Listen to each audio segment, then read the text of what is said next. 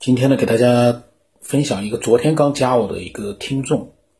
那么他呢，虽然说是昨天刚加我的微信，但是他跟我讲，他说他呢听这个节目已经有两年多了，开始呢只是默默的听，但是听到现在呢，觉得有些话要说，然后他就想添加我，然后添加了之后呢，他说闲话就不说了，知道你的风格，我就是想问一下你的节目。等一下，我慢慢打字和你说。哦，但是这个他问的问题呢，我看了一下，好像也听了两年多，还要问这个问题啊。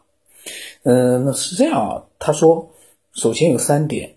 他说，其一呢，他想问一下这个节目是以科幻为题材，还是以玄幻为题材的节目？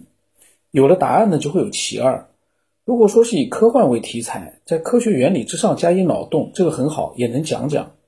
要是以玄幻为题材，是个娱乐节目，也有的可讲。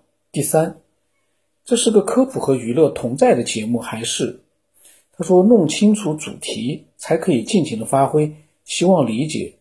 他也有很多这样的事情，但是不太确定，也不敢讲，请原谅他的谨谨慎。叫，嗯，他呢是这样的啊。听了两年多，他怎么还会问出这样的问题哦？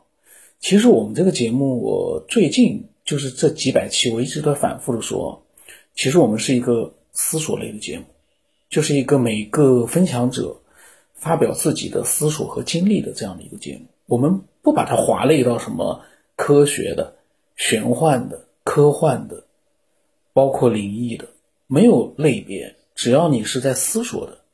思索的，而且是这个世界没有准确答案的这样的一些未知的事物的。你说现在，嗯，很多人他在科普科学，那么这是有一个准确答案的，有很多是科学上已经有了答案的。那我们就不做这个事了，因为我们不是科普节目。要科普的话，在这个网络里面一抓都是一堆一堆的。可是我觉得呢，我们需要的是思索。当所有人都能自己去独立思索的时候，而且能够去包容其他人的一些你觉得并不是很认同的思索的时候，就说明我们每个人，嗯，都能够很理性了。这个问题看到他的问题，我很意外，因为。我在录之前我没有看他发什么，因为我为什么录他的呢？他昨天加我的，我一看他发了很多的文字，我就在想，嗯，他真的是，呃，就是有很多想法。我想，我我就想今天一边录一边看看他到底讲了些啥。但是他一开始呢就问了这三个问题啊，嗯，挺好的。然后他说啊，他看有的人讲的呢适合这个节目，有的人讲的好像又不太适合，他也不知道该怎么讲。听了有两年了。有一点思考，但是总觉得好像也不太对，他也不好说。他的身上也没有那么多奇幻的故事，但是他喜欢宇宙学和幻想点东西，不知道合不合适。然后他说，因为我一直没回，那么他说，那我就先讲吧。他呢，他说他从小到大都是很平凡的那种人。这个呢，这句话呢，我想跟所有人讲，我们这个世界上七十亿人，绝大多数的，可能百分之九十八、九十九的。都是平凡的人，没有没有特别的人，只有那百分之一的，呃不不不，不是百分之一了，呃百分之一差不多，就是七十亿人里面，有那么个七千万，百分之一，嗯，是可以说是不太平凡的，这我大概的啊，就说明那个意思啊。然后呢，嗯，他说他也不知道为什么，他总是感觉自己呢，嗯，和别的人不一样。不太一样，大多数人他想一个问题的时候呢，嗯，他总在想别的，好像不太合群。谈论这些东西的时候呢，好像别的人也不太关注，感觉自己呢是一个另类。这个呢，有很多人也是这样的。嗯，然后听了这个科学片这个节目之后呢，他更为疑惑，就是像做梦的那种，他是有亲身经历的，但是别的那种他没有经历过，但是也不能说没有经历过就是胡说八道。因为世界也好，宇宙也好，太大了，啥事都能发生，不是你没经历过就没有的。这一点呢，他说他是相信的。那么他就从科幻他说开始说起。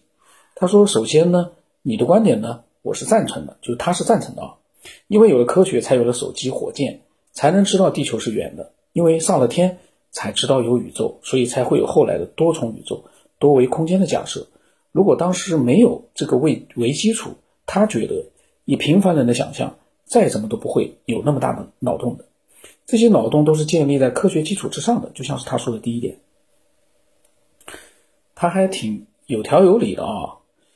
每一次都要第一点、第二点、第三点。另外一个，我我在想我的观点呢，因为说句实话，我自己没有明确的观点，我呢都是一些比较，因为我一直在讲嘛，因为对科学我其实有兴趣，但是我不懂。我也不想去弄懂，嗯，可是呢，我又想去看一看很多跟科学有关的东西，所以呢，就是说我没有一个非常固定的观点，我只能说我的一个，就是有的时候录节目的时候呢，根据那个分享者的一些内容分享的，我会在当时呢会发表一些自己的一些认知，这个认知呢，说句实话不能成为观点，就是我自己当时呃随便闲扯的。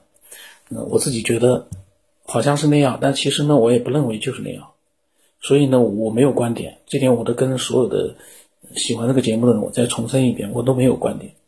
因为只要你是理性的分享的的想法，不管我认同不认同，我都会觉得哎挺好的，这就是我的观点，挺好的。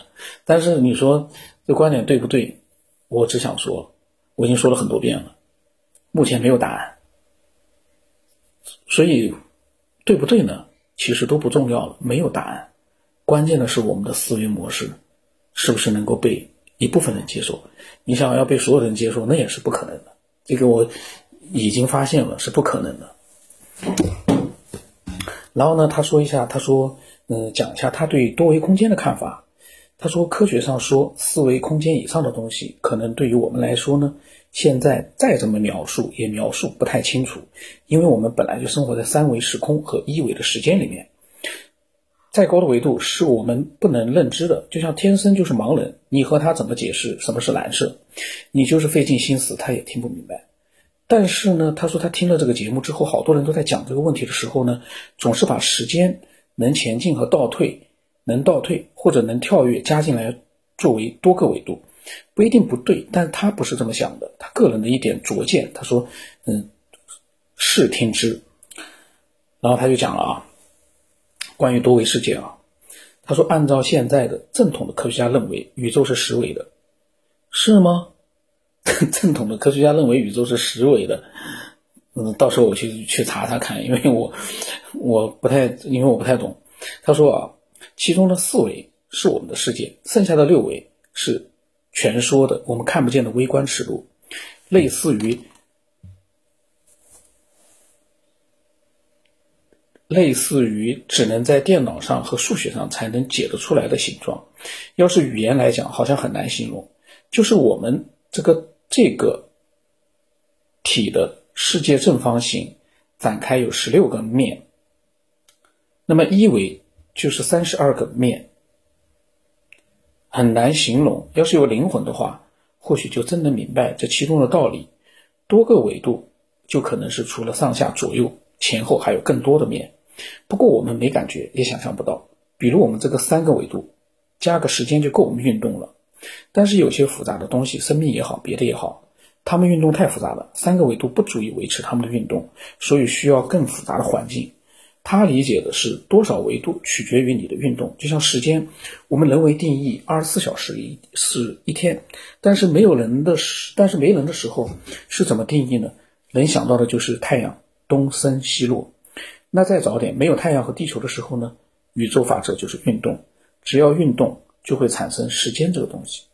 至于时间能不能穿越，好像人为干预不了，只能随自然。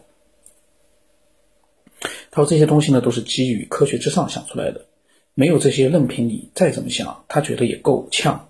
佛祖除外了。他说这一点，他是觉得我的道理是对的。然后他再讲一下他理解的玄幻的东西，那就是纯粹靠人人脑子想出来的，一点科学基础都没有的。他会先讲一下世界都有的，就是大洪水。为什么世界各地的人在那个时代都描述过大洪水呢？那个时候科技也不发达，这个地方到那个地方要好几年，或者好像大家都不知道彼此的存在，却能描述的差不多呢？只不过是治水的神仙都不一样啊。他理解的就是当年确实发生过这样的洪水，而且是全球性的。当然，那个时候的人无法理解什么叫全球，因为地球的年岁按人的年纪是无法理解的，那只不过是个自然现象，人类无法抗拒，所以想象出来神了。但各个民族的想象都不一样。其实洪水是自然现象，涨完肯定就退了，就像冰河时期一样。这些呢都是科学的解释，他信的多一点。至于说玄幻的东西，也不是不信，因为依据太少。他说，就像我在节目里说的，全凭个人的领悟或者参悟，估计太难了。而且有的参悟者都一样的秘而不宣，让人感觉到更加玄幻。其实倒不是不相信，科学也说了，这个其实。这个世界人能感受到也就百分之五，其他的都百分之九十五感受不到。你能否认那些都不存在吗？肯定不能。但是呢，关键感受到的人说了也没人相信啊。这个是基于古代帝王总愿意把自己说成是我命系天。打个比方，就是刘邦，他就说他是他娘和龙生的，类似于种种。弄到后来呢，尤其现代社会了，大家都不相信了，这个就是玄幻。他还挺有意思的啊，他说，他说听这个节目呢，两年差不多，他不记得哪一期啊，有一次听说小黄人那个事情，他也见到了一次，就是半夜起来上厕所完事，觉得外面挺亮的，过去看了一下，是他家花园，是他家下面的花园草丛里面发光，不是太阳反射光，而是自己发光，隐约能听到点什么，他还拿相机去拍照了，因为太困了就回去睡觉。第二天想起来的时候，拿起手机来，却什么也没有，漆黑的一片。这个就是他最离奇的故事了。这个倒还真离奇啊，在草丛里面发光，不是月亮的反射光，而是自己发光，隐约能听到点什么。难道是人家在有小偷，还是这个就说不清楚了？因为这玩意儿他自己也没看清楚，然后手机也没拍清楚。这个呢，这个事情。就成了一个永远没有办法解释的一个嗯悬案了。然后他说呢，其他的都是自然现象，他只想站在科学基础的前提下讲讲他开的脑洞了。然后他说，最近你在哪个平台更新快了？他听到有的大多数一九年的，啥意思啊？然后他说呢，他当时说有想法再发给我。他说你喜欢看就行。后来呢，他又给我发了，又发了一些啊，并不是很多，我们把它都录出来。他说最后一句要是都全都搞成玄学了，那不就完了吗？他说那几个人进步了，成了超人类了，那还得了？成了 X 战警了。他说这个是他个人愚见，他觉得因为有意思，所以说他呢，我没明白最后一句。哦，这他说的最后一句。然后他又说，隔了一会儿，他说今天的兴致很高，他说再发一点，他说有时间呢让我看一看。他自身呢确实没有什么奇遇，只能在科学的基础之上开开脑洞。他说第一先讲讲科学的基础，现在最为热门的量子学，量子力学现在繁衍到很多学科了，而且应用科学现在也已经广泛应用了，尤其中国应用的更好。他说浅谈一下量子纠缠。不说天数，大家都理解的是一个粒子在做正弦运动，突然它改变成反向运动，和它纠缠的粒子也瞬间会改变运动轨迹、运行轨迹。这个实验其实有啥重要的呢？最对大多数人可能觉得没啥关系，你爱咋运动就运动，和我有啥关系是吧？嗯，他说这个东西呢，说白了可以超光速运动，但是也有科学解释。那只限于量子信息，不可能那么快。这也是科学片了。他说，他自己有一个想法，现在可能不理解。万一他能信息传输呢？在地球上可能不太用得到。以后如果是宇宙战争呢？那就和我们现在通讯一样重要了。光速在地球上可以瞬间到达，有网络不好的话还延迟呢。你说，要是能瞬间纠缠在太阳系或者是？宇宙站的时候，是不是大有作用呢？